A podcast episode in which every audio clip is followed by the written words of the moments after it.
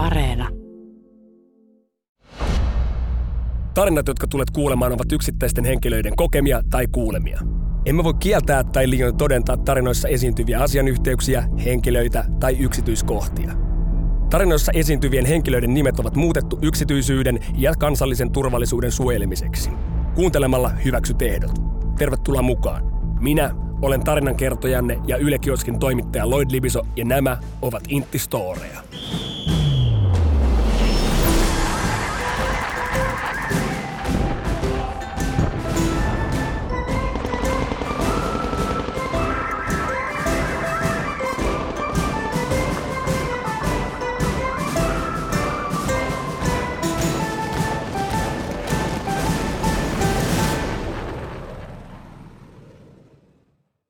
Eräiden erittäin epäonnistuneiden ja minunkin ylilyönneillä maustettujen iltavapaiden jälkeen joukkueemme johtajana toiminut luutnantti antoi palaa kaikesta sydämestään.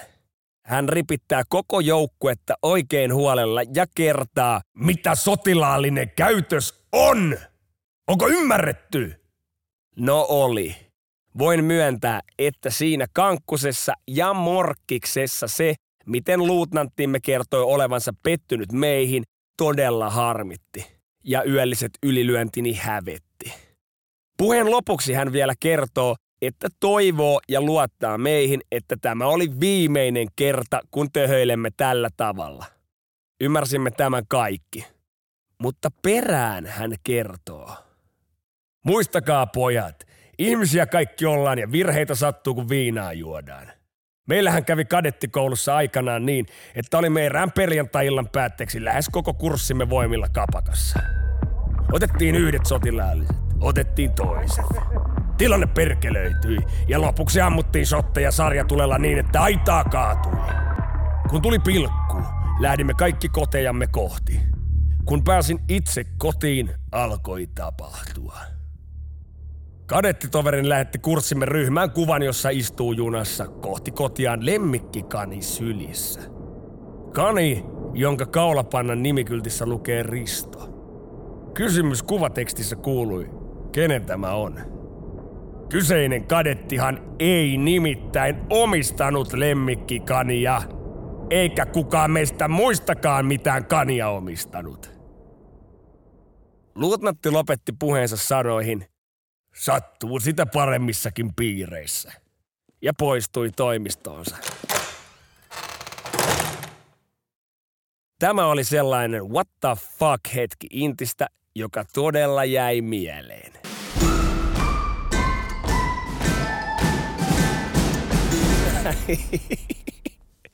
Tämä on ihan mahtava sattuu sitä näköjään paremmissakin piireissä. Ja loistavaa, että oot kuulolla ja lämpimästi tervetuloa uuden Intistorit podcast-jakson pariin.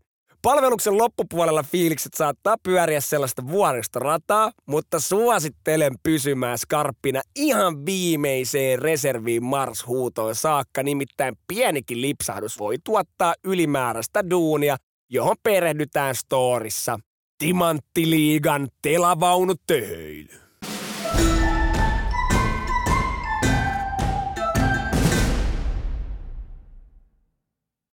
Oli koittanut viimeisen kunnon taisteluharjoituksen aika. Palvelusta oli takana reilut 300 aamua ja tämän jälkeen kasarmilla odottelisi pelkät muodolliset palveluspäivät, joten tunnelma oli suhteellisen hilpeä. Harjoitus oli Niinisalossa eli tuttavallisemmin Nipitsalla, jossa olimme aliupseerikoulun aikana jo kertalleen käyneet vaunuillamme ampumassa. Nipitsalle rantautumisen jälkeen koitti ensimmäinen ampumapäivä. Ammunat menivät pitkästä tauosta huolimatta hyvin, oltiinhan niin harjoiteltu koko kevät. Päivän jälkeen sain nakkihommien erikoismiehenä tietysti vaunut johdettavakseni takaisin majoitusalueellemme, joka oli muutaman kilsan päässä ampuma-alueesta. Katsoin kartasta lyhimmän reitin, jota pitkin lähdimme sitten ajamaan. Lyhyellä matkalla ei käynyt mitään erikoista, ehkä muutama risteys oli tavallista pehmeämpi, mikä ei tosin vaunuja hidastanut, mutta ilta oli vasta alussa.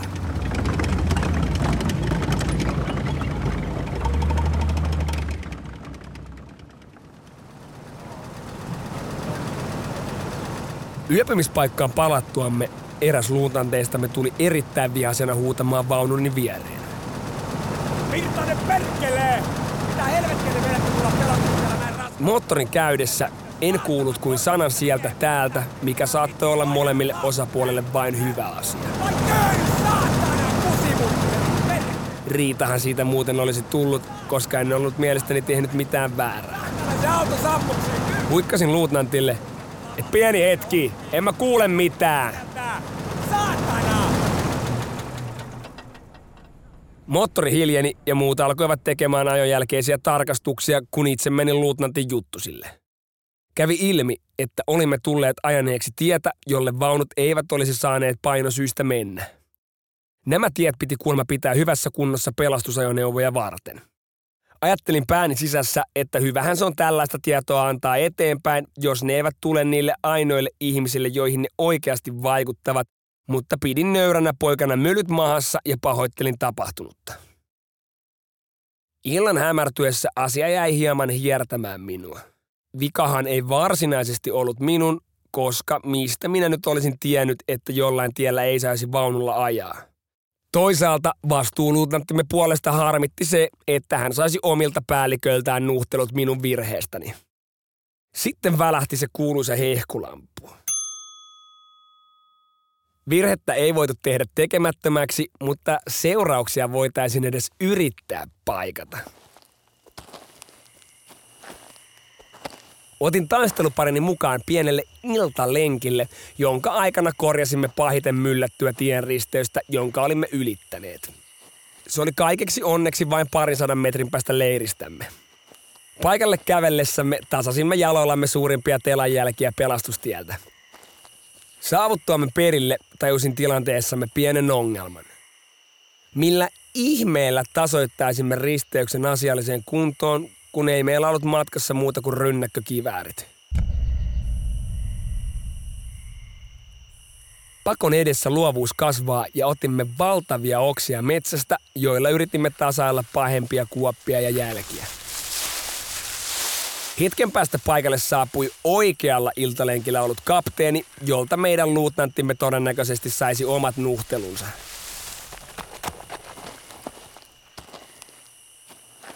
Kapteeni tokaisi sivaltavasti. Tiekös tätä risteystä vähän syvensitte? Vastasin nolostuneena, että niin siinä pääsi käymään. Kapteeni oli muuten hyvin vähäeleinen, mutta hänen kasvoilleen muodostui selvästi huvittunut ilme, mistä en voinut häntä syyttää. Olihan tilanne varmasti ulkopuolisen silmin hauska, kun kaksi varusmiesjohtajaa tasoittelee oksilla vaunun jälkiä keskellä risteystä. Yhtäkkiä kapteeni totesi hymyillen. Kuulkaahan veijarit. Autossani on lapio, mutta palauttakaa se käytön jälkeen. Kaverini lähti kapteenin mukaan isompinappulaisten skappareiden leirimajalle, joka oli lähettyvillä ja tosiaan palasi sieltä lapio kourassaan. Saatuamme lapion risteys tasoittui nopeasti.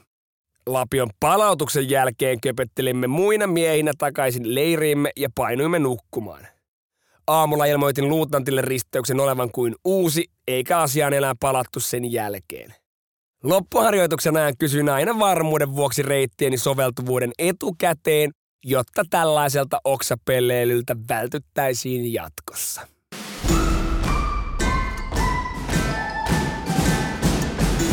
Mikä siinä on, että parhaiten oppii, kun välillä vähän mogaa? Tulee se kuuluisa, jatkossa mä kyllä tarkistan tämän vielä kertaalleen fiilis. Kiitos tarinan lähettäjille, olette te vaan parhaita. Nyt me otetaan kompassin suunta kohti legendaarista Kirkonmaan linnakesaarta, joka on muuten upea paikka, ja todistetaan porukalla, kuinka kusinen tilanne on, kun story kulkee nimellä Päivystäjän paniikin hetket.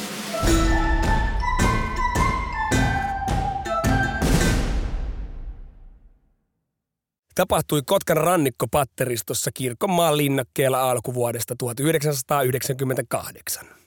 Olimme palanneet tuoreina alikersantteina ja ryhmän johtajina koulutusjaksolta takaisin Kirkonmaan linnakkeille ja puuhanneet saapuneen alokaslauman kanssa pari intensiivistä viikkoa. Koko linnake oli ollut Gineksessä edeltävän viikonlopun ja kaikki yhtä joukkuetta lukuun ottamatta olivat lähdössä viikonloppu vapaille. Saareen jäävälle joukolle oli luvassa muun muassa ampumaharjoituksia ja muuta mukavaa ajanvietettä päivien ratoksi. Toimin kasarmin päivystäjänä torstaista perjantaihin ja lomahuumassa perjantai-iltapäivänä tehtiin seuraavan päivystäjän kanssa pikainen tehtävälisten tarkistus. Jälkeenpäin ajateltuna ehkä hieman liian pikainen. Jep, homma selvä, joten nimet tarkistuslistaan alle, meikäläinen tupaan hirveällä kiireellä kasaamaan lomakassi valmiiksi ja sitten lopulta valmistautumaan viikonlopun rientoihin. Ylimääräistä aikaa ei todellakaan ollut, mutta onneksi sentään päivystysasuna oli ns. lomapuku, joten sen vaihtamiseen ei kulunut ylimääräistä aikaa. Saaressa kun oltiin, niin muutaman kilometrin matkan laiturille kuljettiin rivakalla jalkamarssilla. Odoteltiin hetki muodossa ja lopulta pakkauduttiin laivaan, joka kuljetti vajaan tunnin matkan satamaan. Laivassa sai olla vähän rennommin ja esimerkiksi lukea kirjaa tai käydä kannella tupakalla. Itsekin olin tuolloin vielä tupakkamiehiä ja käytin ajan hyödyksi ja nousin noin puolessa välissä kannelle körssiä kiskomaan.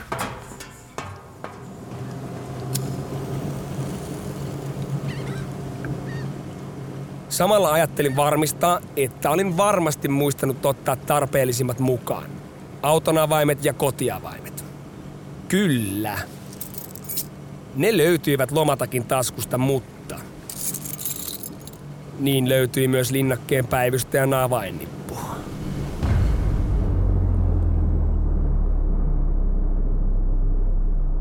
Ei jumalauta! Koko linnakkeen avaimet mukaan lukien asekaappien avaimet, joita Ginekseen jäävä joukko tarvitsisi viimeistään huomenna aamulla ampumaradalle lähtiessä. Kaikki nämä ovat meikäläisen taskussa. Kylmän hien valuessa selkää pitkin sytytin uuden tupakan ja mietin mikä nyt eteen.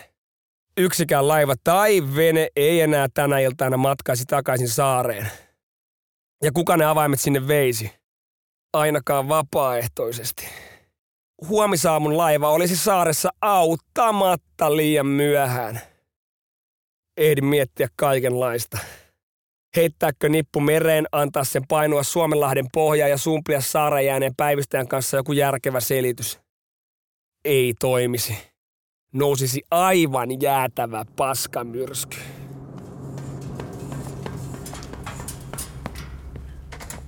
Ei kun takaisin laivan sisuksiin tarkistamaan, ketä kantahenkilökuntaan kuuluvia on paikalla.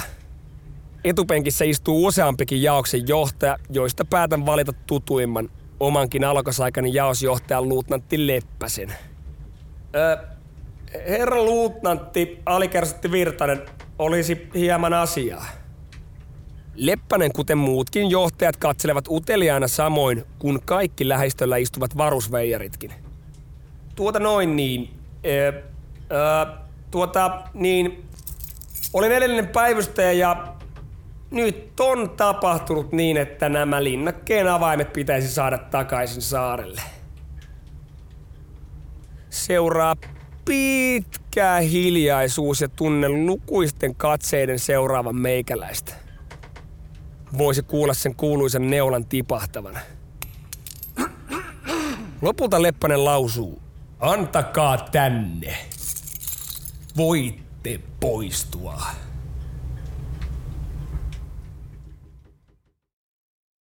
Saamatta sen enempää osviittaa, mitä tästä seuraisi, meni viikonloppu enemmän tai vähemmän kuumotellessa, mikä helvetinmoinen saaga tästä vielä kehittyykään.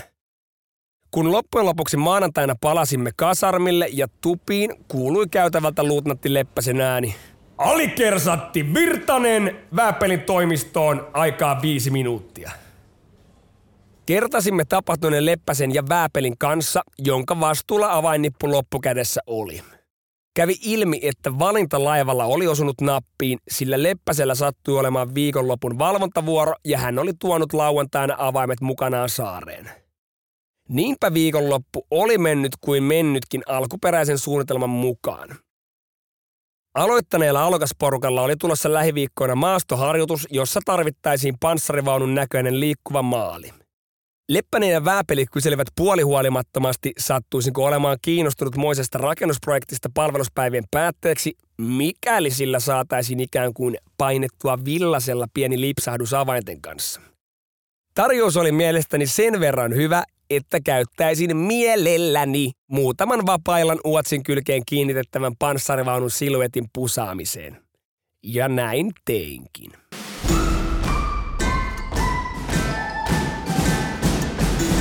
kunnon mankeli. Ja nohevimmathan tietää, että kyllä se on Libisollekin tuttua puuhaa toi ekstra palvelus. Oho. Jälleen kerran 15 kivenkovaa jaksoa Intti Storia. Kiitos jokaiselle, joka on storin lähettänyt. Nämä kaikki kolme tuotantokautta löytyy totta kai Yle Areenasta, kun lähdet kertaamaan. Tää on ollut jälleen kerran suuri kunnia ja etuoikeus saada jakaa näitä tarinoita taistelutoverilta toiselle. Muista pitää aina valmius ylle, koskaan ei tiedä milloin tilanne perkelöityy. Libiso kiittää ja kuittaa, palataan ja halataan kun tavataan. Taksi! Poistuu!